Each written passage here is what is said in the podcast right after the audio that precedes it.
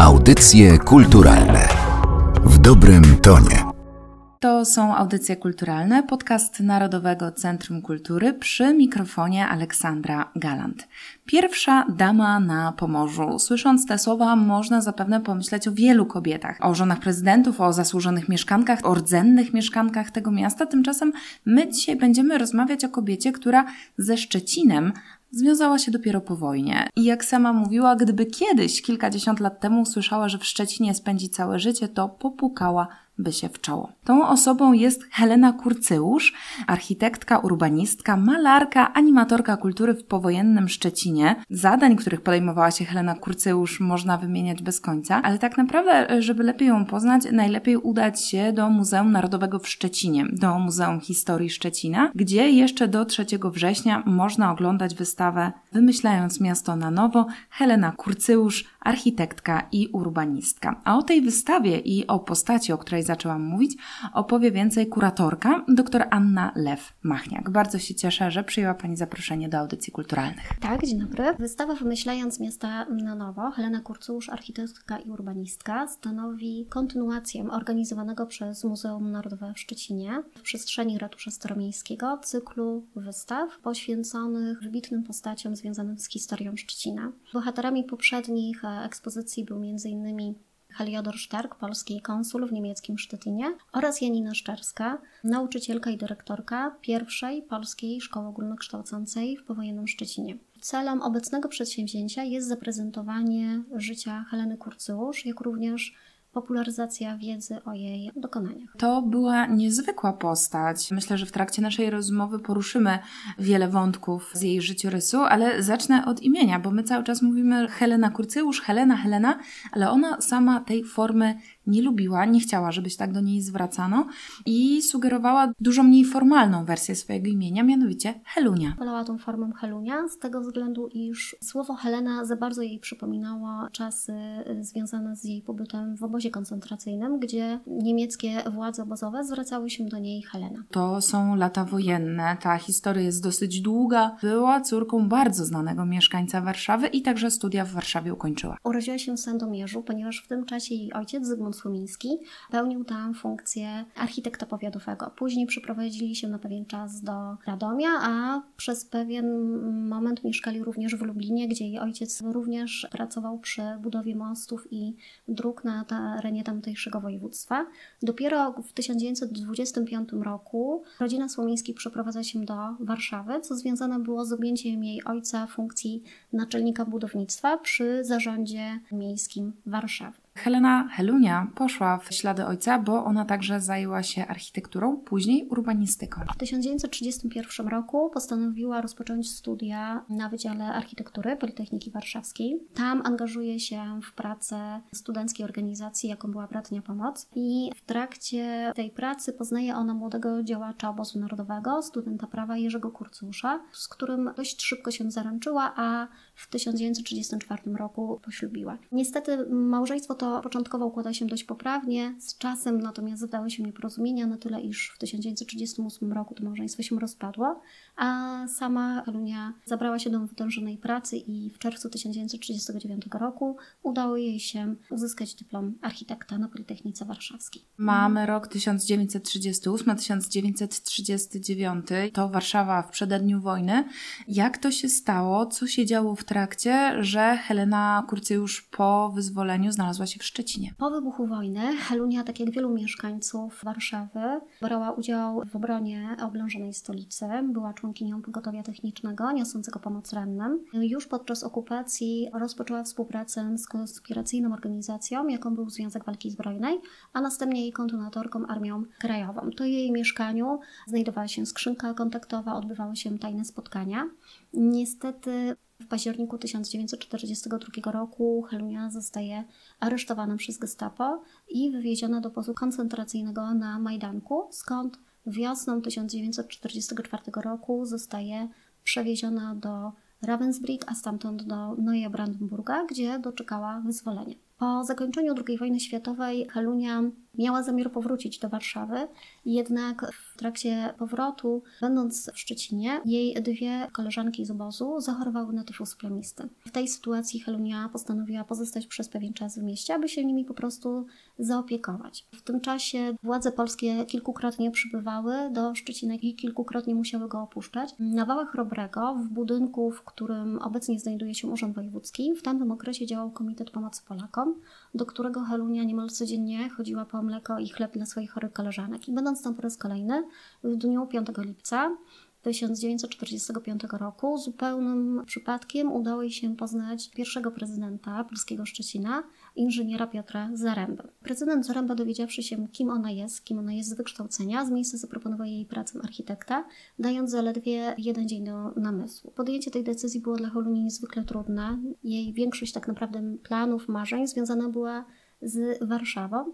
Niemniej postanowiła pozostać w Szczecinie, choć jak po latach sama wspomniała, nie wie tak naprawdę do końca, co przeważyło na jego korzyść. Także dotarłam do tego fragmentu jej wspomnienia, kiedy ona mówiła, że nie wie, czy mhm. przeważyła taka potrzeba działania w czymś nowym, czymś, mhm. co kojarzy się z przygodą, czy takiej powinności wobec kraju, żeby ten Szczecin postawić na nogi, zagospodarować, czy też lęku, że w Warszawie już niewiele na nią czeka, bo bliskich już nie było. Jesteśmy w Szczecinie i tutaj zaczyna się jej wielka przygoda z tym miastem. Ona nie bez powodu się tak mocno zapisała na tych kartach. Co ona z tym Szczecinem zrobiła? Zapytam wprost bo jej praca była ogromna. Inwentaryzacje, zmiany nazw ulic. Jak wyglądała jej praca w Szczecinie? Helunia faktycznie należała do bardzo wąskiego grona osób, które miały istotny wpływ na kształt urbanistyczny Szczecina, jak również innych miast znajdujących się na Pomorzu Zachodnim, ale też odgrywała bardzo ważną rolę kulturotwórczą. Ona podejmowała bardzo szereg różnych inicjatyw związanych właśnie z życiem artystycznym Szczecina, między innymi współtworząc słynny klub 13 Mus. Jednocześnie starała się nie oddzielać swojego życia prywatnego od podejmowanej działalności zawodowej czy twórczej. Między innymi jej dom znajdujący się w Wili przy ulicy Stanisława Wyspiańskiego 7 stanowił swoisty salon kulturalny ówczesnego Szczecina. To tam przybywała ówczesna elita miasta. To było miejsce, w którym mogły spotykać się osoby z różnych środowisk. Odbywały się tam różnego rodzaju imprezy, odczyty poetyckie, niekiedy wernisaże malarskie. To było miejsce wymiany poglądów, przyjaznych sporów, ale też takie miejsce, w którym odbywały się uroczystości, między innymi imieniny, niekiedy na 60-70 osób, e, bale karnawałowe, sylwestrowe, ale to również było miejsce imprez rodzinnych. Helunia nie miała własnych dzieci, niemniej to właśnie w jej domu odbyło się kilkanaście wesel synów i córek jej bliskich przyjaciół. Helunia była barwną osobą, niezwykle wyjątkową kobietą. Była wyjątkowa nie tylko na tle środowiska szczecińskiego, ale wydaje się, że również na tle środowiska w skali ogólnokrajowej. Należy bowiem pamiętać, iż w pokoleniu przedwojennym kobiet posiadających przygotowanie uniwersyteckie do wykonywania zawodów uznawanych za męskie tak naprawdę było niewiele. Tak samo niewiele faktycznie było również kobiet, które w tych trudnym okresie tuż powojennym, dzięki swojej silnej osobowości, dzięki swojemu zaangażowaniu, umiało wykorzystać w pełni swoje kompetencje zawodowe, a taką właśnie kobietą była Helunia. A już w ogóle mało było również kobiet, które jednocześnie podejmowało szereg inicjatyw społecznych i było animatorkami życia kulturalnego.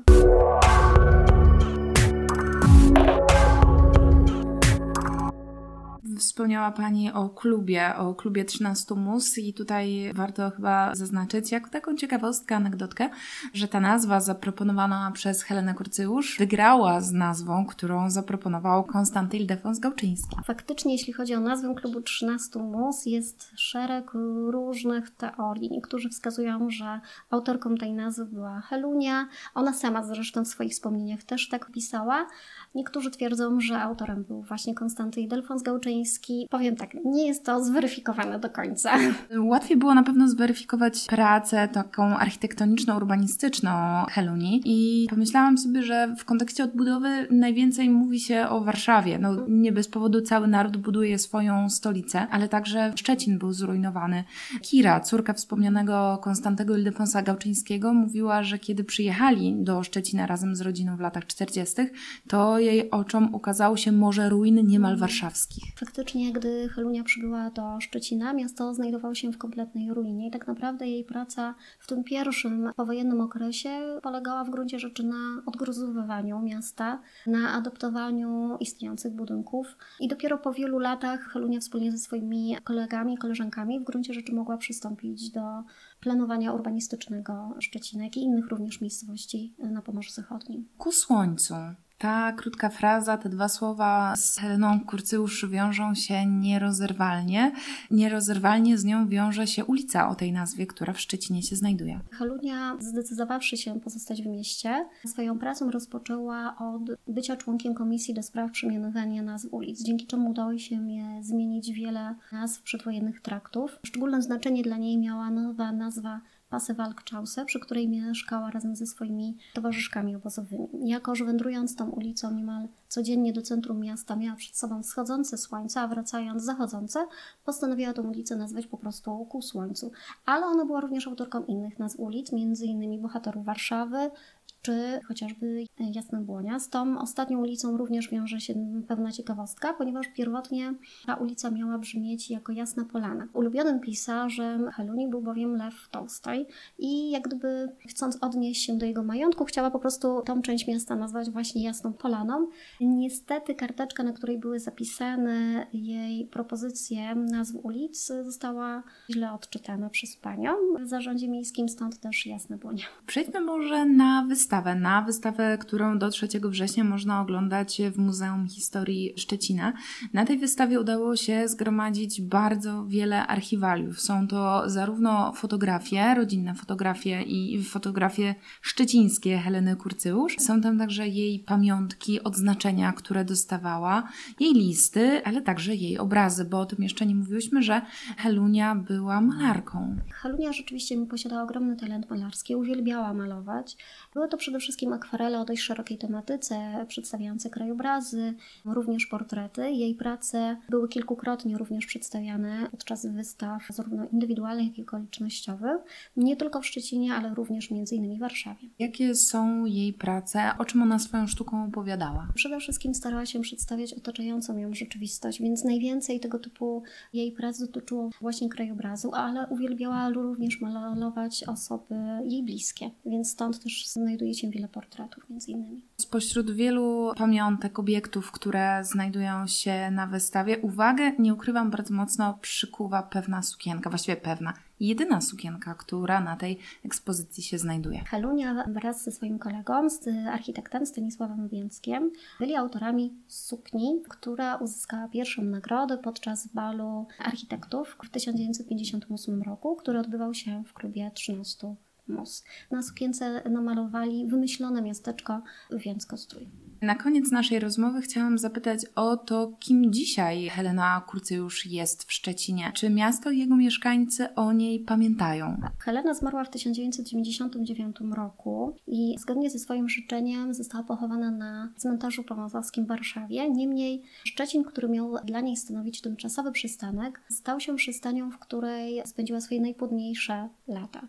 Miasto to również miało o niej faktycznie nie zapomnieć. Już kilka miesięcy po jej śmierci radni Szczecina nie czekając zgodnie z przepisami przewidzianymi, zgodnie z przepisami 10 lat, nadali uliczce znajdującej się niedaleko jej mieszkania nazwę Heleny Kurcyusz. Jednocześnie kilka lat później jej bliscy przyjaciele na cmentarzu centralnym umieścili kamień upamiętniający jej osobę, a również w klubie 13 Mus sala kominkowa została nazwana jej imieniem i wszystkie te inicjatywy również faktycznie wskazują, jak ogromne znaczenie miała ona tutaj w naszym środowisku lokalnym szczecińskim. A najlepiej można się o tym przekonać, wybierając się do Muzeum Historii Szczecina, gdzie do 3 września można oglądać wystawę Wymyślając miasta Helena Kurcyłusz, architektka i urbanistka. A dzisiaj w audycjach kulturalnych o tej wystawie i o tej niezwykłej postaci opowiadała kuratorka ekspozycji dr Anna Lew-Machniak. Bardzo dziękuję za spotkanie. Dziękuję bardzo. Audycje kulturalne w dobrym tonie.